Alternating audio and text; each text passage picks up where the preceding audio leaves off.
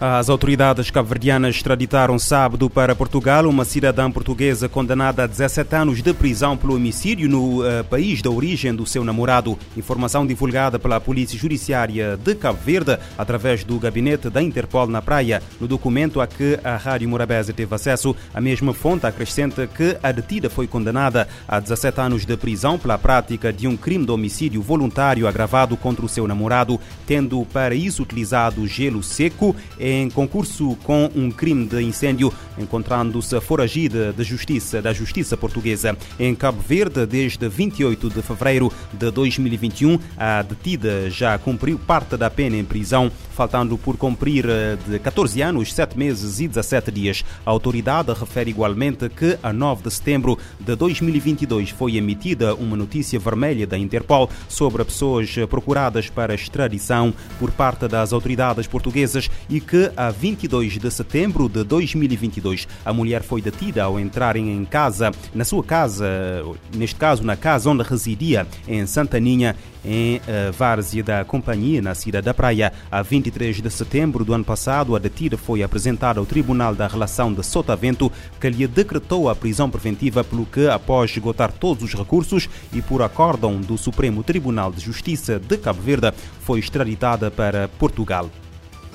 O Tribunal da Comarca da Praia decretou prisão preventiva para um homem que pretendia introduzir no país cigarros eletrónicos contendo óleo de AX. Em nota, a PJ informa que o indivíduo de 33 anos de idade foi detido na quinta-feira em flagrante delito na cidade da Praia. De acordo com a força policial, através de encomendas vindas de França, o homem tentou introduzir no território nacional 500 cigarros eletrónicos contendo cada um 0,5 ml de óleo da X, fazendo um total de 250 ml do mesmo óleo. A detenção foi feita através da Secção Central de Investigação de Tráfico de Estupefacientes no âmbito da prevenção e combate ao tráfico ilícito de drogas por via marítima e em colaboração com a Guarda Fiscal da Polícia Nacional.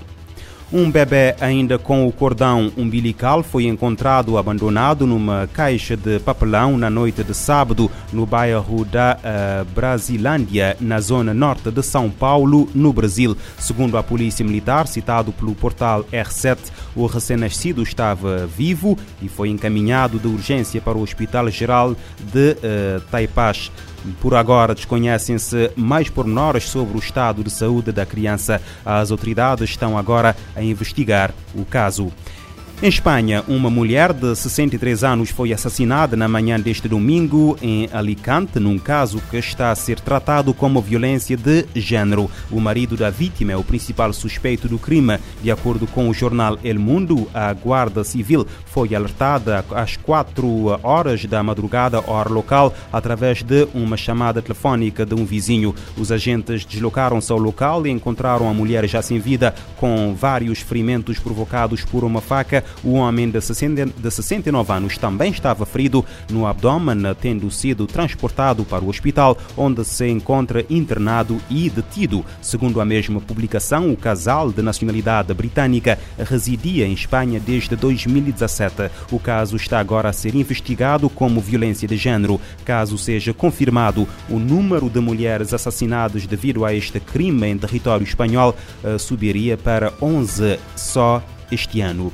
Ainda em Espanha, um homem de 41 anos, dono de uma oficina na Catalunha, eh, foi apanhado com cerca de 500 quilos de explosivos. Segundo o eh, La Razón, a oficina situava-se em Barcelona e nela estavam 468 eh, quilos de precursoras e substâncias químicas, material destinado ao fabrico de explosivos, incluindo o utilizado pelos terroristas do Estado Islâmico.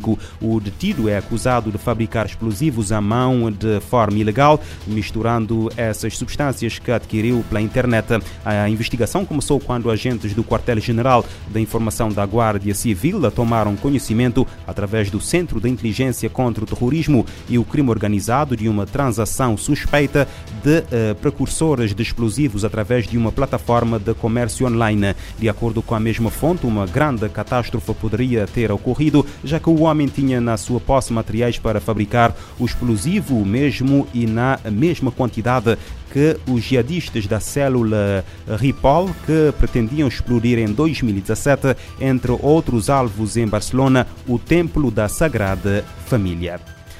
A falta de saneamento está na base das, das, dificuldades da luta contra a cólera em Moçambique. Pemba, capital provincial de Cabo Delgado, é a mais recente província a ser afetada pela doença. Apesar de ser tratável, a cólera ainda provoca mortes todos os anos em Moçambique. Para Edson Fernando, médico-chefe da província, é inegável que o mau saneamento prevalece na maior parte dos bairros afetados pela doença, como é o caso do bairro de Paquite, onde não há instalações sanitárias, o que faz disparar os números da doença.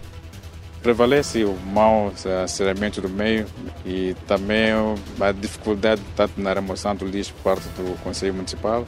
E nós temos tido ter encontro frequente com o Conselho Municipal para persuadir que possa fazer a remoção frequente do lixo e, acima de tudo, limpeza tanto do sistema de esgoto, tanto reduzir a proliferação tanto da doença nesses bairros e a sensibilização atividades comunitárias, sobretudo sensibilização porta a porta, a mobilização tornando a comunidade para boas práticas de higiene individual e coletiva e desencorajar tanto o ato de fecalismo a céu aberto foi também uma das causas que deu a inclusão desse surto a nível do bairro Paquite.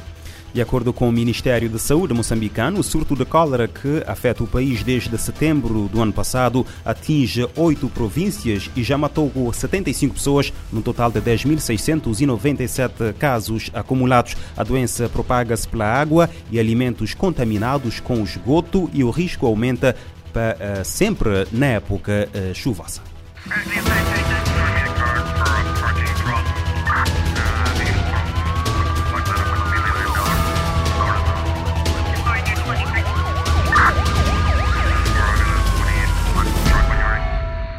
Este programa está disponível em formato podcast no Spotify e em radiomorabeza.cv.